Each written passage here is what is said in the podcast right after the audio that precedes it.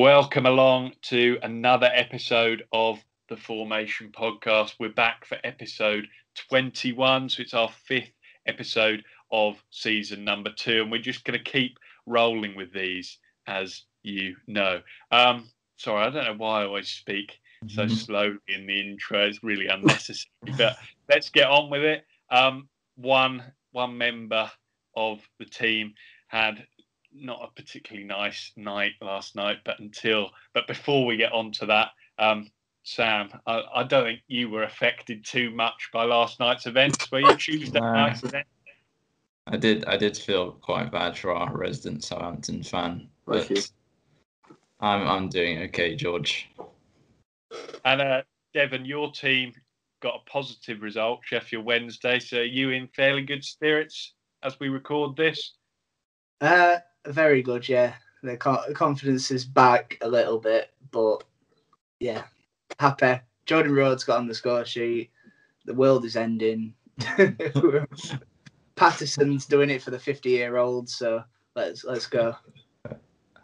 Yeah, so if you haven't already worked it out, the person I'm talking about is Mr. Harry Tizard.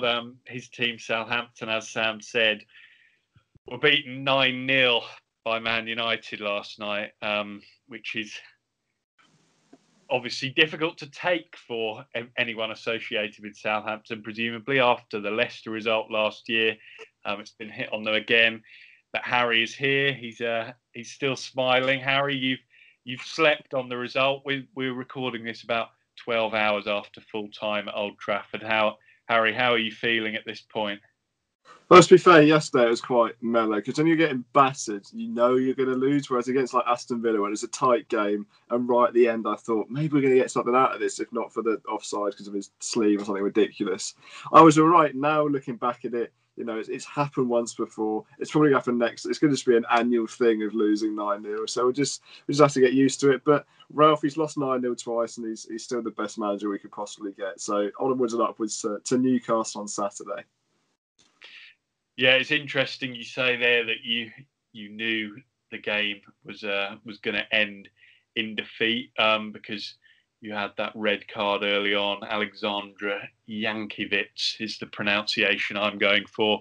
on his full Southampton debut, was sent off less than 2 minutes in for a horrendous tackle. If you haven't seen it, maybe don't watch it if you're of a nervous disposition, because it was a horrible challenge.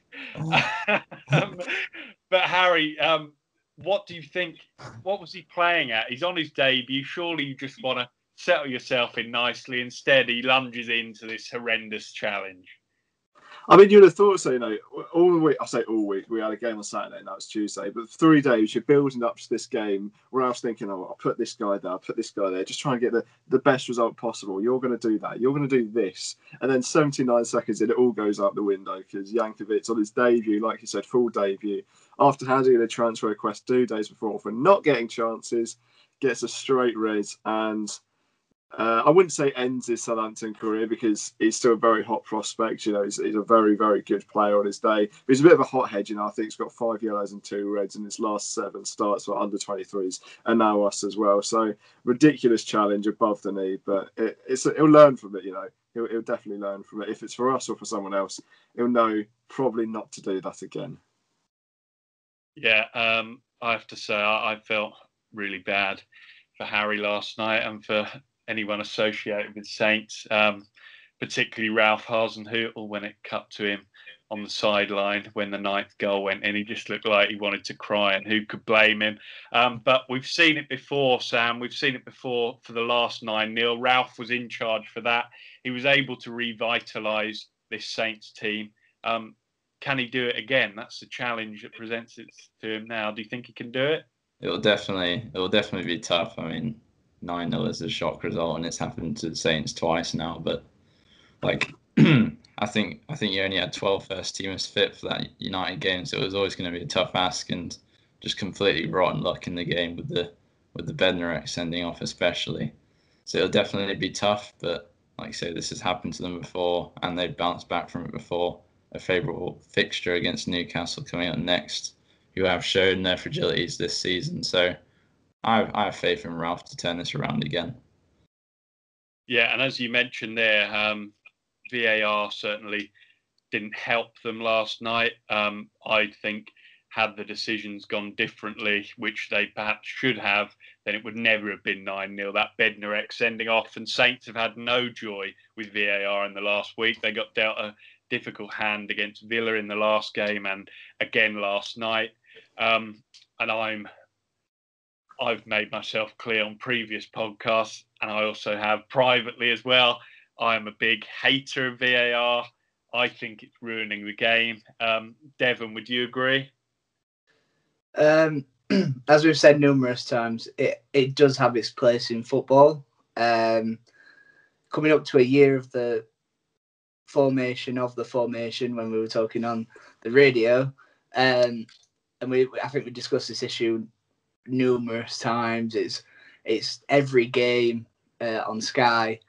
There always seems to be a VAR problem, and I think the only thing that's annoying me is that I like the human element of referees making decisions, and I think with VAR there, I always think that the final decision should come from the referee, so that that consistent human error is portrayed all the way through, instead of the only influence from Stockley Park should be telling the referee to go and have a look at it, and then the referee makes a decision. But we've talked about this numerous times. Is it ruining the game? Yes. Maybe this is a good opportunity now to not invest more, but just learn more from VAR with no fans being there, because even though, like we've mentioned numerous times, it takes the supporters' excitement out of it because they're celebrating, but can they celebrate? Maybe this is the time to learn before supporters are implemented back into grounds, but I think it's always going to be one of them things. I think Sam's mentioned it on the podcast before about another quote from someone saying that if it wasn't there, people would be asking for it, and now it's there, people wanting to get rid, and it'll be that constant trend anyway. Yeah, I think it seems unlikely that they completely bin it off, and I'm not necessarily saying that needs to happen, but whenever I watch championship games, whenever I watch Norwich, I actually find it refreshing in a way that any decision, it goes with the decision that was first given. There's no question about it. And I think after a season in the Prem last year when you were always questioning that, I think it's good to have that decisiveness. How they change it now, who knows? But hopefully something will happen which will make everyone feel a little bit more positive about it. We don't want to speak too much about that Southampton defeat, because I think Southampton fans have probably heard enough about it. So we're going to move on, and we want to have a little chat very briefly just about deadline day, because the January window did slam shut, as many on Sky like to call it. It didn't close, it slammed shut earlier this week. Adam Hack's going to get after you now. Football cliches. If you're listening, Adam, we'd love to have you on. I know I always say that whenever someone... He's one of the 100 that watch. Whenever someone of note is mentioned, I'll say that. But it should be said, really, the day and the January window itself wasn't particularly exciting. But we still think it's worth discussing. First of all, I think Liverpool were one of the big topics of deadline day itself. They brought in two defenders, Ben Davies from Preston and Ozan Kabak from Schalke of the Bundesliga. Schalke are really struggling in the Bundesliga. They're the bottom club. I think they've won one league game this season. Is that right? One or two, definitely. No more than that. And Ben Davies from Preston North End, a mid-table championship side.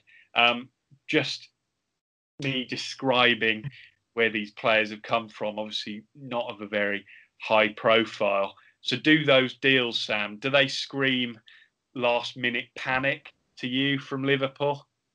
Yeah, well, purely because they were done on the last day in the final hours, it does sort of have that feeling to it. And like you say, they're not the highest calibre of defenders in the world.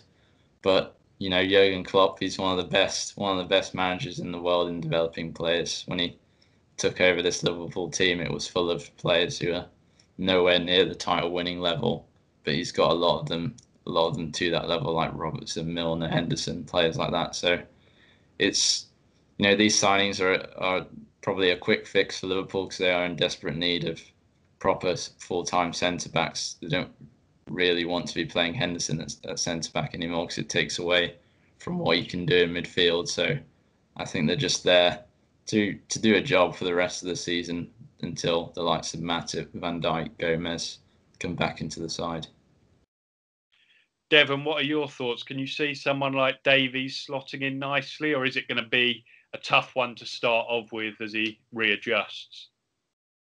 I don't know. It feels like Stephen Corker's back, and they're going to play him at striker instead. No, I think I can see where Liverpool were thinking in the fact that they probably want to persist with Virgil van Dijk and Joe Gomez when he's back and Matip. So they're probably looking for that fourth and fifth reserve.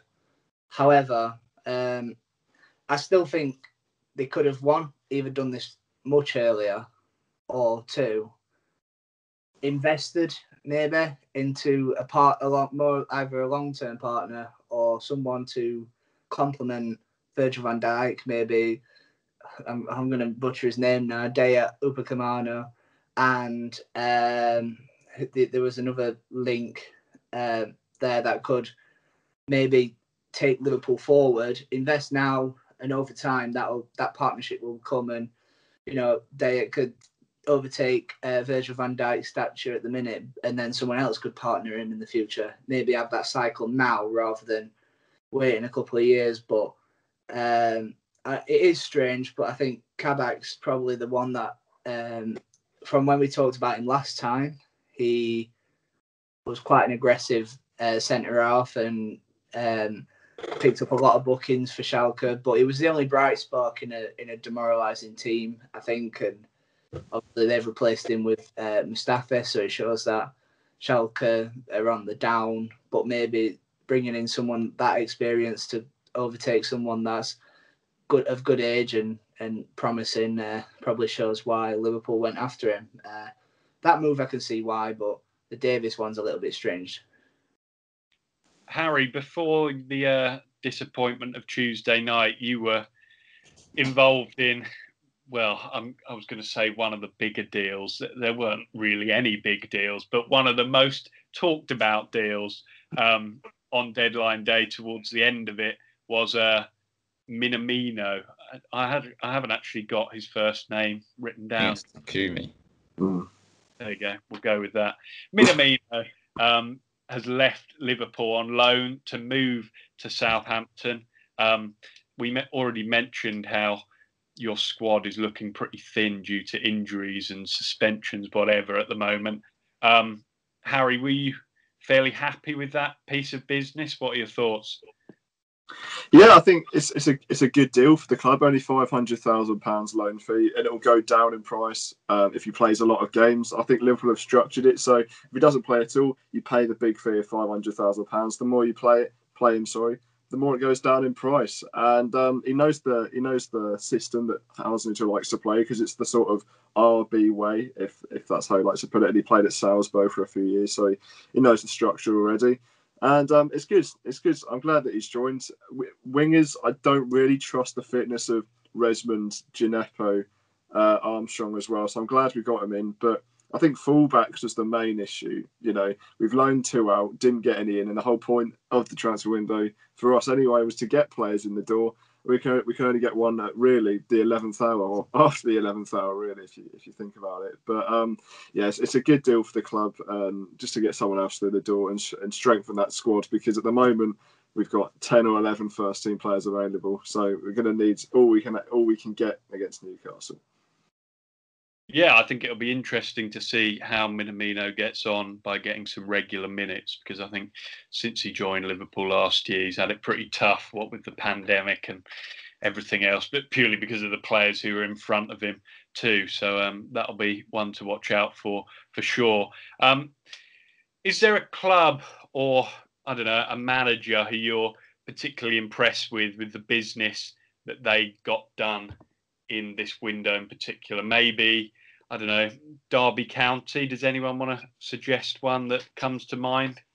And for me, I think Arsenal. I think Odegaard is a really good transfer in, but I'm not really thinking about the players they got in. They got a lot of players out that are either young players that need minutes, say Joe Willock, say Maitland-Niles. Even if they don't necessarily have a future there, at least it builds their stature for their price tag in the future. And also getting Deadwood out, like Socrates. I know they didn't sell him, but he's off the wage book. Mustafi's off the wage book. He got his contract terminated. And there's a few others that I can't really remember. That I think they've done well to sort of shape their squad, thin it out a bit, get some wages out. So maybe by the next transfer window, they'll have more funds to spend for players that they're inevitably going to need if they want to get Champions League or top six finish next season, because it doesn't look that likely this year. Yeah, it's hard to disagree with Arsenal, actually. That's a pretty good pick. I think it's been, like we mentioned already, it's been a very, very quiet window. Only 3 permanent deals, completed 24 transfers in total by Premier League clubs. So it's clear that this January window is, we've seen the effects of COVID really on a financial basis. Teams don't want to go for that big outlay in terms of a huge player they want to sign in January. It tends to be a quieter window than the summer one anyway. But I think we've seen that the big clubs don't want to take that risk. They can't afford to take that risk this year with the effect that COVID has had. I think one shout for maybe the outside shout that no one's really mentioned, mainly because the Championship mid-table, but I think Preston are one of the winners of the transfer window just because they got a little bit of money from a player that they were going to lose anyway with Ben Davies going out. Obviously, he'd signed a pre-contract with Celtic. They've got $500,000 rising up to $2 million if... You know, like, so if he makes the England squad, which we all can foresee. But in terms of players coming in, they've got they've signed a lot of quite young players. Probably the remit of Preston. They've replaced Ben Pearson, who was going to be a big miss, with Ben Whiteman, who was promising from League One. They've covered a lot of areas that they needed. And in terms of the centre half, getting rid of Davies and bringing in Liam Lindsay on loan, as well as Sepp Vandenberg from Liverpool, which makes me wonder why Liverpool didn't have any centre-halves playing when they've just loaned a centre-half out.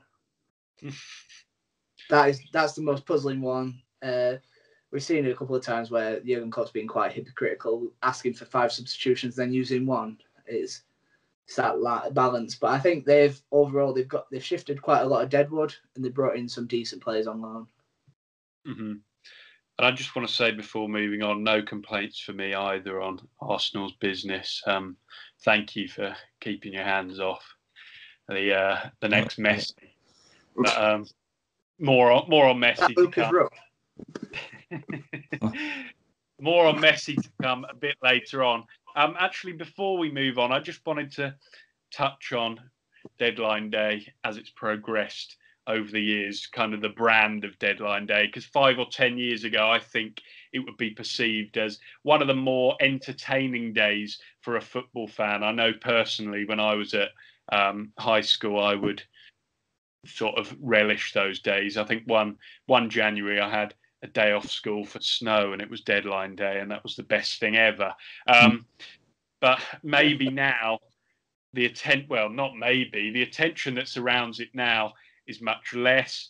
And do you think that Sky Sports are responsible for that decline? Have they overdone it in recent years, Sam? Yeah, they definitely over-dramatised it. That was sort of the point that I was going to make. It's definitely lost its shine with not having the reporters at the train. Well, they sort of have them still, but not like all the reporters at the training grounds or at the stadium, surrounded by excited fans waiting for these big transfers to come in. And also they brought back, there was a couple of times where they brought the deadline forward to like 6 p.m. on a couple of occasions, which sort of got rid of the excitement in some aspects. So it's sort of like Sky Sports' product, these deadline days, their big selling point, their big way to attract viewers anyway for Sky Sports News, and it has lost its shine over the years. I think it's been over commercialised. It's kind of followed the same path as Soccer AM in a way. Like Soccer AM and Deadline Day were kind of up there with the TV on Sky Sports, and both of them have like very quickly deteriorated in terms of that. And I think for me, I've mentioned it a few times, but turning on Sky, I still get quite excited on Deadline Day because anything can happen sometimes. Last minute panic deals. We've talked about Peterhood and Winger before. Stuff like that happens, but you just turned on Monday morning, sorry. And the guests that they had lined up were, they had an impressionist on when I first turned on. They were having Rudimental on. They had it was like a waste of a day. A bit of a gimmick, isn't it, really, at this point? Yeah, and I think it kind of fell when they were, you know, with the whole Jim White yellow tie and getting everywhere, and it's kind of just, it's kind of rude. It's kind of had its day now. Yeah, I agree with you. I think the days when it was simply a reporter at every Premier League ground, and it was just going from reporter to reporter, rather than, I think now it's probably too much about the people in the studio, and they try and pile people in there. And like you say, it's just unnecessary to get impressionists in and everything else. But I don't know, maybe it'll have its day again at some point. We never know. We're going to move on now. Last week, we touched on the Championship fight for promotion. This week, we're going to talk about the other end of the table, that fight for survival at the other end. Devin will be preparing himself, but as we mentioned earlier on in the pod, Devon, when we introduced you, Sheffield Wednesday, they still find themselves in that bottom three at the moment. But another win last night, which puts you not in a good position, but with a bit of promise about it. How do you think your chances are at this point? I'm still not confident at all, just because I know how quickly things can turn. And when things go bad for Wednesday, they normally go very bad. And I don't know if that's just because of being a fan, the bias sometimes when something little goes wrong, you're all like, this is the end of the world. But the most pleasing thing for me is that since we got rid of Pulis and Monk, is that when Neil Thompson's come in, we're playing a bit more adventurously. Playing in triangles, we're pressing high, and we actually look a lot more threatening rather than resigning to, right, we might lose this, but let's try and get a 0-0. Let's damage limitation, because as we've seen, it's very tight there. Like, there's an 8-point gap between the bottom three and 13th, which at this stage is still quite it's an immense amount. Like, you can close that quite quickly if you go on a run. The problem for Wednesday is that our runs kind of coincided with Derby's run, with Forest getting back on form, and a few clubs are picking up points, but you're looking at teams around and you expect that the likes of Derby and Forest will kick on anyway, naturally. You'd expect Birmingham to finally turn around some form. And Rotherham have looked quite good, so it's kind of been... It's too early to say, because I feel like it's going to be a tight one like last year, but I still can't see us getting out of it. Well, maybe Jordan Rhodes, now he's got that one goal against Bournemouth last night, maybe he can kick on and start to score for you. I certainly wouldn't have any problems with that. I should say as well, Bournemouth have, on the morning that we're recording this, sacked Jason Tindall, because I think they've now had 4 straight defeats in the Championship, which isn't looking too great for them. But hey, Harry, they've got Shane Long there, so we'll see. Maybe he'll get firing. You never know. But no, we are, of course, talking about the battle at the bottom, and enough about Bournemouth.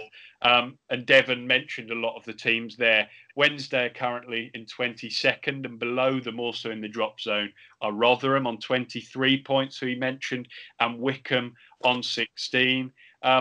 Devon, you mentioned there maybe Rotherham are a bit of a threat, but Wycombe on 16, do you think, you know, everyone kind of expected at the start that they'd find it difficult. Do you think they've got any chance of doing it or not? I don't think they've won once in 15, Wycombe now, and it's 12 points from safety now, so nah. It looks like it's just maybe one step too soon, one step too far for them this season. Not quite got the quality or the experience for the Championship. I know you asked Devon, so... No, you're fine, Sam. It is... Where's Sam? Go on, carry on. It is looking, looking pretty bleak. Devon seemed to just have no hope for them, and to be honest, I don't blame you, because like you say, their results are pretty shoddy. Another team Devon mentioned, Birmingham, they're on 28 points from 27 games. They only brought Aitor Karanka in the summer, and I think a lot of Birmingham fans were quite encouraged by that appointment, given his previous with getting Middlesbrough up and not doing too badly with Nottingham Forest in the past. So, Harry, does it surprise you that they've done so poorly, given his previous record? Not really. I think the Championship is an unforgiving league, and you know he can't train the players before he gets there. And if he's turned up and thought, you know, this isn't right, it's going to take time. Everything's a project, especially the Championship. You know, just get the first season done. I don't think he'll survive this season if they do stay around that area. But if he does, let him build a project. You know, he's got Jan Valerian on loan. I'm not a big fan of Birmingham, so I don't know what the other transfers they've got in.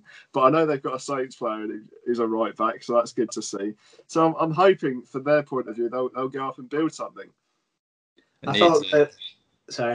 was just going to say they really need to pick up their home form, Birmingham. They haven't won at home since the 28th of October.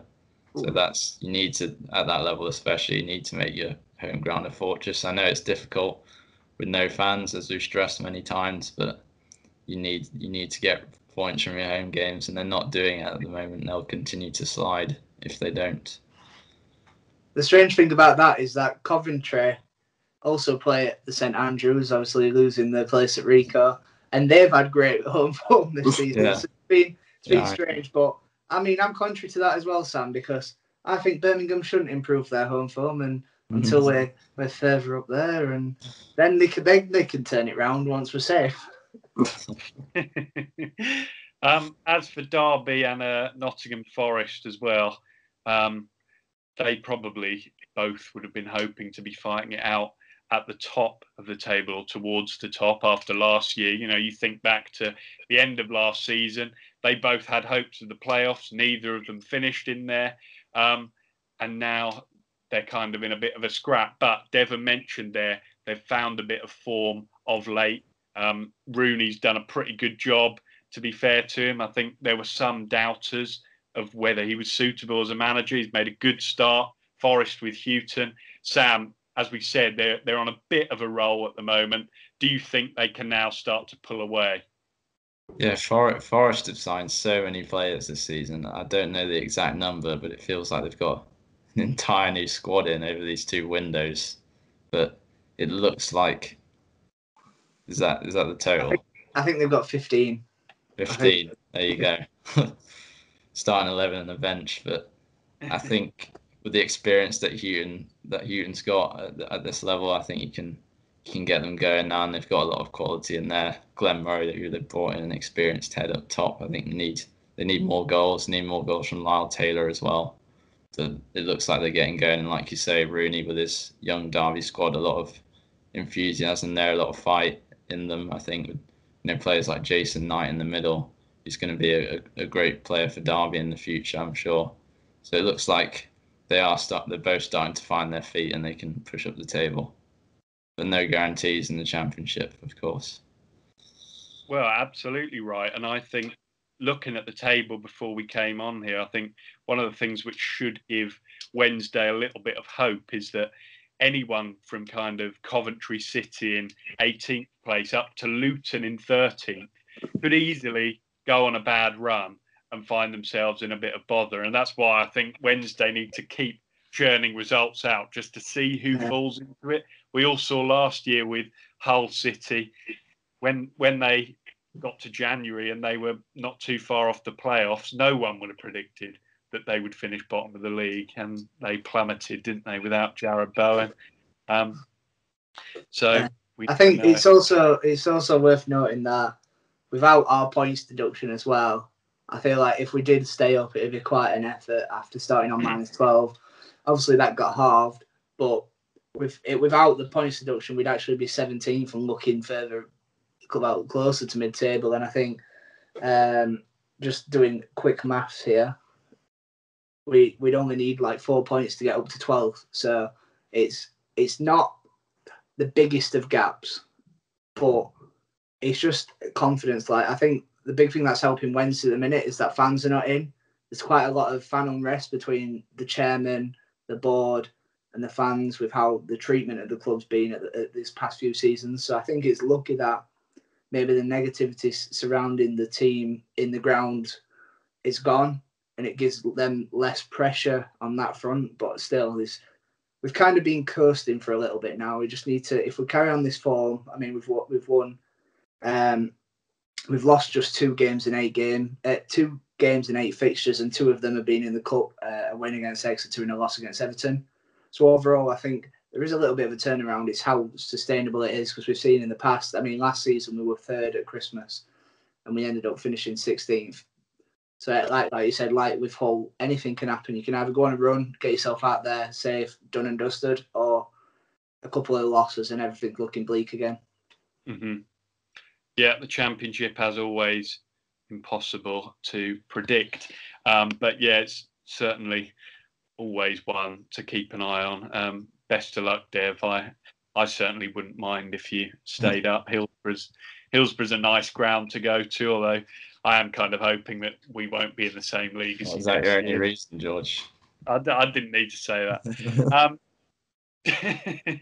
Moving on then, I mentioned earlier the next Messi, Emi Buendia, but we're going to talk about the real Messi, Lionel Messi. Pretty good. He had an interesting weekend, the one just gone. He struck his 650th Barcelona goal against Athletic Bilbao in La Liga. It was a brilliant free kick, if you haven't seen it. I checked that out before coming on here. It really was a good one. But something which perhaps overshadowed it was there was a leaking of his contract by a Spanish newspaper, El Mundo, they're called. And Barcelona are seeking legal action because presumably, you know, that shouldn't really be happening. It's pretty rare that happens, especially for such a high-profile player. And this obviously adds to what has been a pretty messy year for Messi. What with everything that went on last summer with reports that he wanted to leave. Well, not reports. He made it pretty clear that he wanted to leave. So, Sam, he's reached this landmark. We all know what he's achieved at Barcelona. We all know how good he is. But do you think this last year could leave a little bit of a dampener on his legacy at the club? Yeah, it's teased every year whether Messi will eventually leave Barcelona. He said that he wants to, I think, retire in Argentina eventually with an Argentinian club. But especially last summer, it definitely ramped up with the transfer request. And he's only got 6 months left on his deal now, so he can begin to discuss with other clubs. The win against Bilbao took them up to 2nd. But Barca are still 10 points off of Atletico Madrid, so it's looking difficult for them to catch that La Liga title. So I think there is a big chance that we will see him move on in the summer. Obviously, all the financial issues and the Bartomeu spat with the boardroom and with Messi, and just the amazing player that he is. Record goal scorer for Barca, 10 Liga titles, 4 Champions League, 6 Ballon d'Ors. He's one of the greatest to ever do it, so there'll be plenty of clubs vying for his signature in the summer. Yeah, I think it was in December. This was BBC, I found this. Messi said, "I don't know what I'm going to do yet," when he was asked about his future. So he's clearly leaving it open for any interested clubs. I think because of his wage bill, which is, you know, incredibly high, it's been said that maybe Manchester City and PSG are the main clubs who would maybe be linked purely because they're the only ones who could afford it. So, Harry, out of those two, which club do you think is more likely to go to? Or is there another one that you think he might be tempted to join? As much as I'd love to say Manchester City, I think the attraction of PSG will be too much to make him come to the Premier League. It's guaranteed league titles, or almost guaranteed league titles at Paris Saint-Germain. I'm not sure about their wage budget, but I imagine having Neymar there as well, who's apparently about to sign a new 4-year deal, I've heard somewhere. So I think PSG is most likely the place he's going to go. I think it's too early for the MLS just yet. I think he'll go to one other big top team if he does leave. Personally, I'm still not sure. I'm still on the fence whether he will. I don't think he will, but there's always the chance that he definitely will. But I think he's going to go for one more contract, head to the MLS for a few years, and then, like you say, go to Argentina to finish it all off. It's Neymar or Pep, isn't it? Yeah. As you said there, Harry, it's kind of hard to envisage it happening, because I think all throughout, while we've been watching football, he has been at Barcelona and has been their man. And obviously with all the financial stuff, if a deal was to go through, it would be a long process, but maybe it will happen. Devon, what are your thoughts? Do you think Man City will interest him with Pep there, of course? I think Man City have already interested him anyway, haven't they? For the last... 4 years? Anyway, there's always been that link to follow Pep, whether that's been at Bayern or at Manchester City. I don't know. I think for everyone's childhood, I think we should let him stay at Barcelona and let him live this fairy tale where he's still the best player in the world. And yeah, I don't know. I think one thing that affrays me, I'm afraid of, is that if he does leave and just doesn't live up to his legacy, that might knock it. But I don't know, I'm just strictly opinion.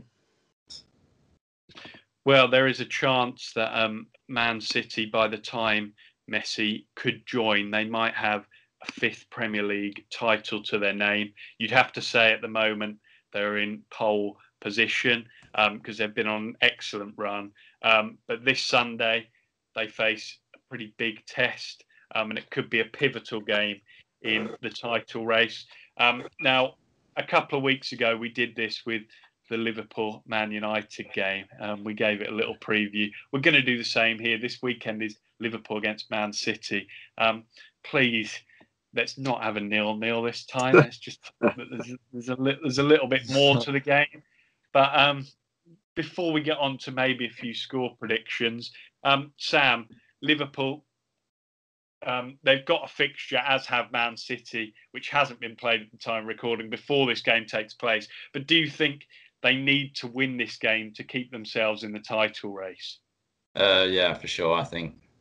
I mean, we've talked about how tight the title race has been this season, but it is actually starting to thin out a little bit with who's actually real contenders in this. Obviously, depending on the games tonight, like you mentioned, if City were to beat Liverpool on Sunday, they'd be 10 points ahead of them. And Liverpool are in 4th, so it is vital, really, that Liverpool win this game with the form that City are in. I mean, they're just in absolutely fantastic form. 12 successive victories, which is a club record. 20 clean sheets this season, 5 more than any other side in the top 5 European leagues. So it's going to be a tough game for them, and one that they need to win. Yeah, you mentioned those clean sheets. Ruben Diaz has been an excellent FPL asset in my team. Nice.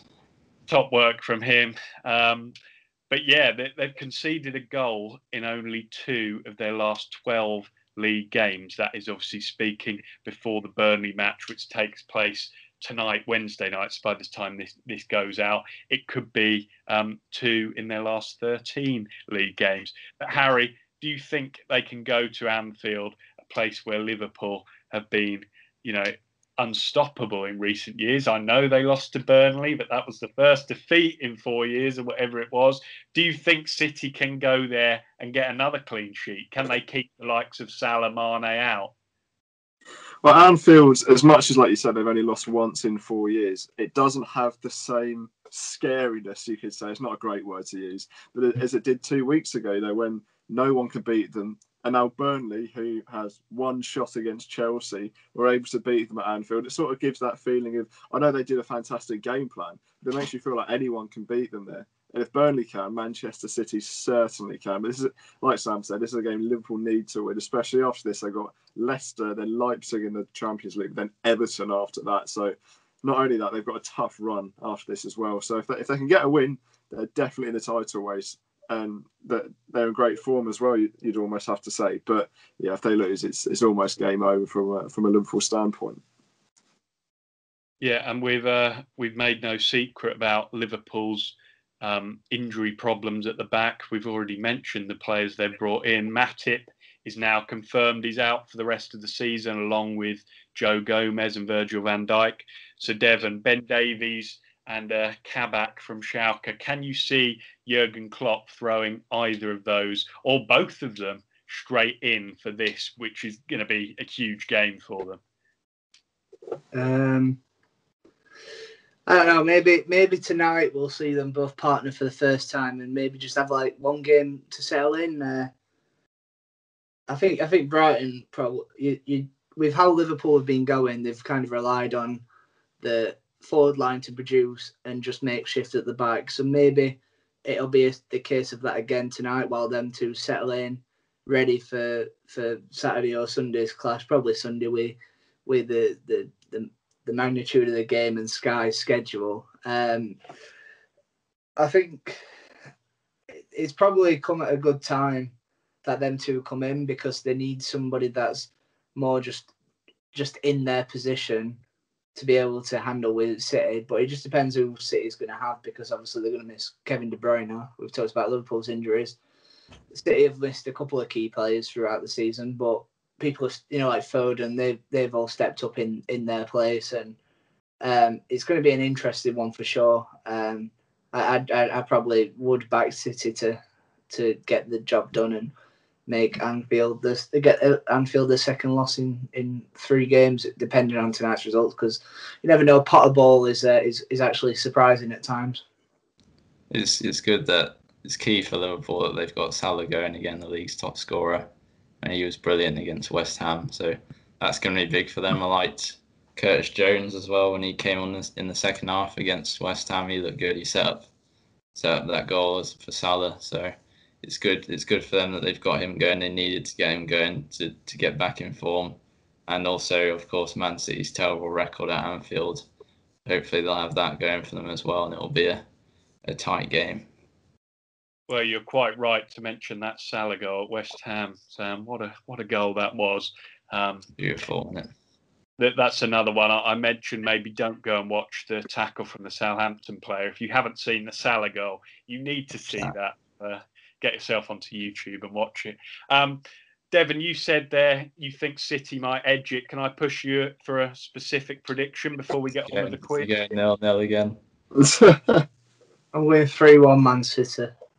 Ooh. Sam, what do you reckon? I reckon another clean sheet for City, 1-0. Wow, and Harry? I'm going to go for a rather dull 1-1 draw. Yeah, I think it's going to be a draw too, but I think it'll be an entertaining one. I reckon 2-2, which will be rare for City. I don't think City have conceded 2 in many games this year at all. No. We will come back to any of those if any of us get it right. Devon was quick to remind us on the podcast following that 0-0 before that he had got it bang on, and he earned a bit of money from it too. Fair play. So yeah, we will come back to those should there be a need to in next week's show. But we come towards the end of the podcast now, and I'm going to hand over again to Sam for round number 5. Of his quiz. I've got no idea what this week's round is on, Sam, so over to you. Thank you, George. We have discussed the recent deadline day today, and it's all about deadline deals and things like that today. Wow. I had a feeling that might be the avenue you go down. There we go. You're right. All set up, ready to go when you are. Yes, let's do that. Is it 5 questions again? 5 questions today, yeah. But a couple bonus points, things like that thrown in as always. Okay, we love a bonus point. When you're ready. Question number 1.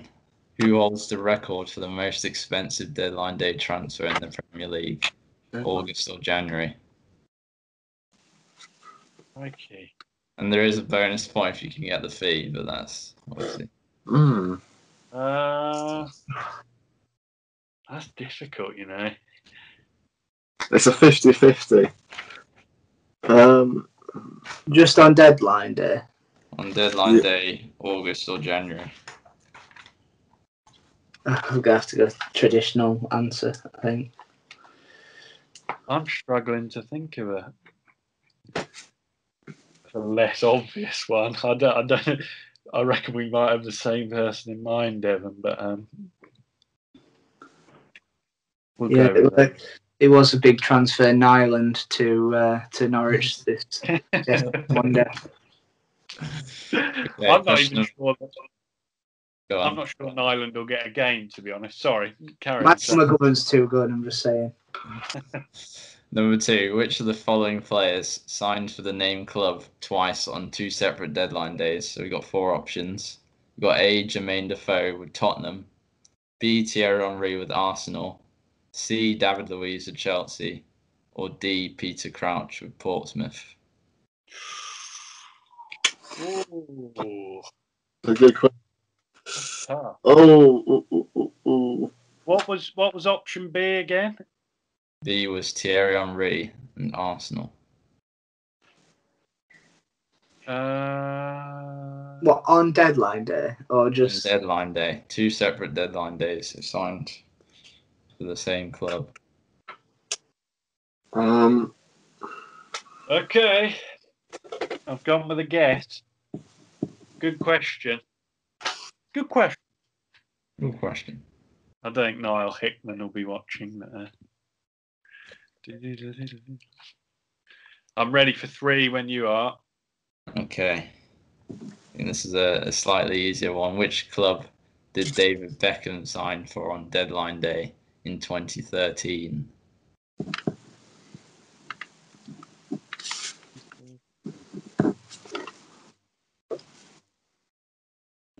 Wow, would that have been too early, though? Got an answer? Yeah. I've got one, so yeah. Number 4, Liverpool signed Andy Carroll for £35 million on deadline day. He made 58 appearances, but how many goals did he score for Liverpool? And I'm saying closest gets the point. Is this 58 Premier League appearances? No, all comps. Okay. All competitions. 58 appearances. How many goals? Okay. Or is this not too much? I'm going to go. My head can't comprehend this last question because I feel like it's going to be a proper cluster. Go on, Sam. Okay. Question number 5. Who was the West Ham manager when Carlos Tevez and Mascherano joined on deadline day in 2006, and what team did they join from? 2 points for grabs. Oh no! I think I know the manager. No, is it him? Try to think. Name. Oh, another name has just entered my head, which has thrown me off.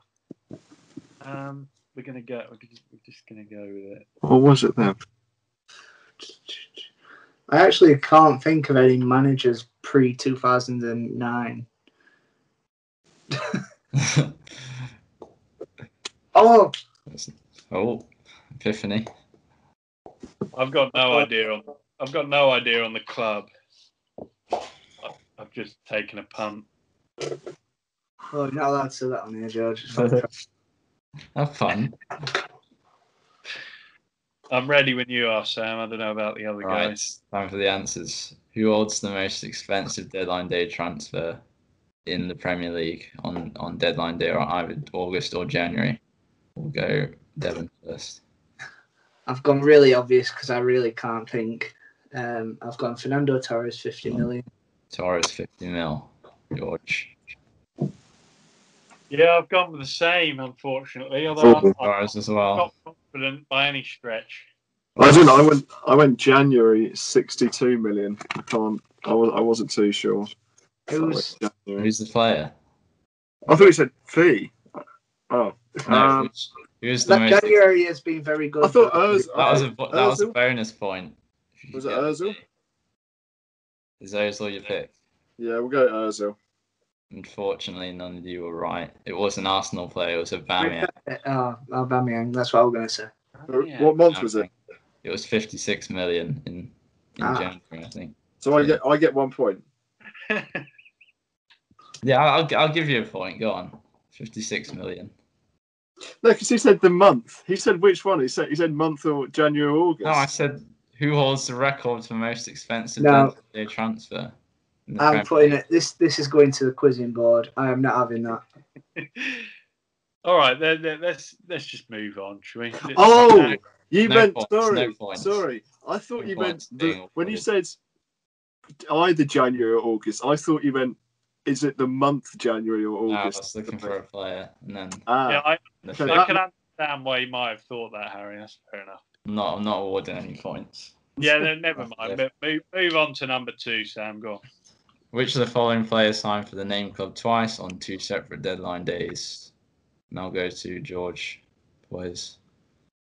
I went with Henry on this one. Henry in Arsenal. Harry. I went the same as George. I went Mr. Henry as well. And Devon. I made it an extremely exciting round. Thierry Henry. You've all gone the same. You've all gone wrong. Again, it was David Luiz. Was he real? From Benfica and then PSG. Blimey. David Luiz and Chelsea. I couldn't remember. I can remember him signing from Benfica on deadline day. Yeah. I thought he signed from PSG in January. In summer. Both deadline day. Darn it. We should all get the next one, though. Hopefully. Please. Hopefully. Number three, who did David Beckham sign for on deadline day in 2013? George. I'm actually a bit nervous about this. I've got PSG.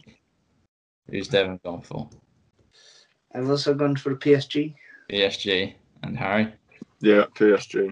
PSG, you're all right. Hey. I almost thought it was AC. His final club. I almost thought it was too late, 2013. I thought he would have retired around then.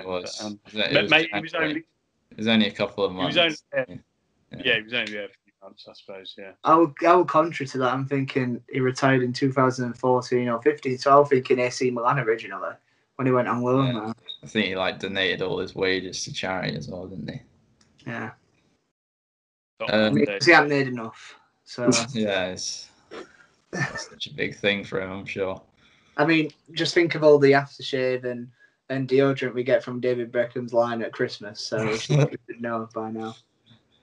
Question number four. Liverpool signed Andy Carroll for 35 million on deadline day. He made 58 appearances, but how many goals did he score, Devon? I've gone for eight. Gone eight. Oh, eight. There we go. Just every answer. I was about to put 19, but I went 16 instead. You went 16. I'm worried I've gone a bit high. I've got 18. Please don't be 19. You have gone a bit high. I think it's Devon with the point. You got 11 in 58. Is that it? Jesus. Yeah, not great for a British record fee at the time. 35 million. The fee they paid. I remember it. Baffling. Yeah. It's mad that people were thinking that Andy Carroll was going to be better than Luis Suarez in hindsight. Yeah, well, they signed Suarez for less. I think they only paid 20 million or something for Suarez. Spent it 35 million. Oh, no, that would count. Count. Yeah, I think they were in the same press conference, weren't they? And Suarez was the minor transfer. Suarez went to Chelsea at the same time. Question number five. Who was the West Ham manager when Carlos Tevez and Mascherano joined on deadline day 2006? And what team did they join from? Harry, who you got? Alan Pardew, and I went the most obvious up with Boca Juniors. Please. Devon. I've got Buenos Aires in my head, but I've gone for River Plate originally and Alan Pardew. So I stuck with my gut, even though I do think it's Buenos Aires. George. I was torn between two Allens, Kerbishley and Pardew. And I went for Pardew and Boccia Juniors as well. I'm a bit worried. Is Kerbishley there? I'm pretty sure it's Pardew. I think Kerbishley's a good shout, yeah. You've gone the right, Allen, I can confirm. You all got the manager right, but it was Corinthians that they joined. They came from Brazil? Yeah, I think they only had one season there each, but I think Tevez started at Boca Juniors, but he went to Corinthians after that. Interesting. Question. Yes. Can we also mention that Carlos Tevez sent Sheffield United down? We'll just risk that off. There you go. You've done it there. You've done it yourself. I think you had your moment to shine. Is Devon the winner this week? Devon is the winner. Oh yes, he got three. And it was so Devon each. Presumably closes the gap. I was on two. Yeah. Have you got two there, Harry, as well? Yeah, I got two. I got PSG. I'm celebrating with a crown on my head this week. Just to. It's George in the lead, but only just 17. Devon's got 15, and Harry's got 13. Ouch. So, all to play for still, of course. All to play for. But yeah, as Devon mentioned there, we were a bit concerned again. A few technical issues before this with a massive buzzing noise giving us earache, but we got it done, and it's just under an hour. We hope you've enjoyed it. As always, I'm going to tell you again, follow us on Twitter. We post all of our content on there that goes out, whether you're listening on YouTube or Spotify. Thank you. Let us know. Send questions in. Send topics in that you want us to answer. This week, I feel it's been a bit of a whistle-stop tour. We wanted to cram a lot in. We're on Facebook as well. I didn't mention that, but we're on Facebook. You know that anyway. We'll be back next week. Hopefully, Southampton, Harry, hopefully you've got a win under your belts and it's looking a bit brighter hopefully next week. So. Hopefully so. Not just Southampton, hopefully. Well, exactly. Maybe Mr. John Lewis will turn up for the mighty Mariners too.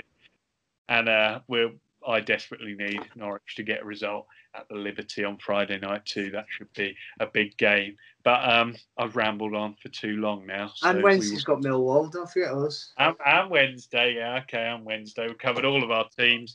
But we will say cheerio and see you next week. So see you in a bit.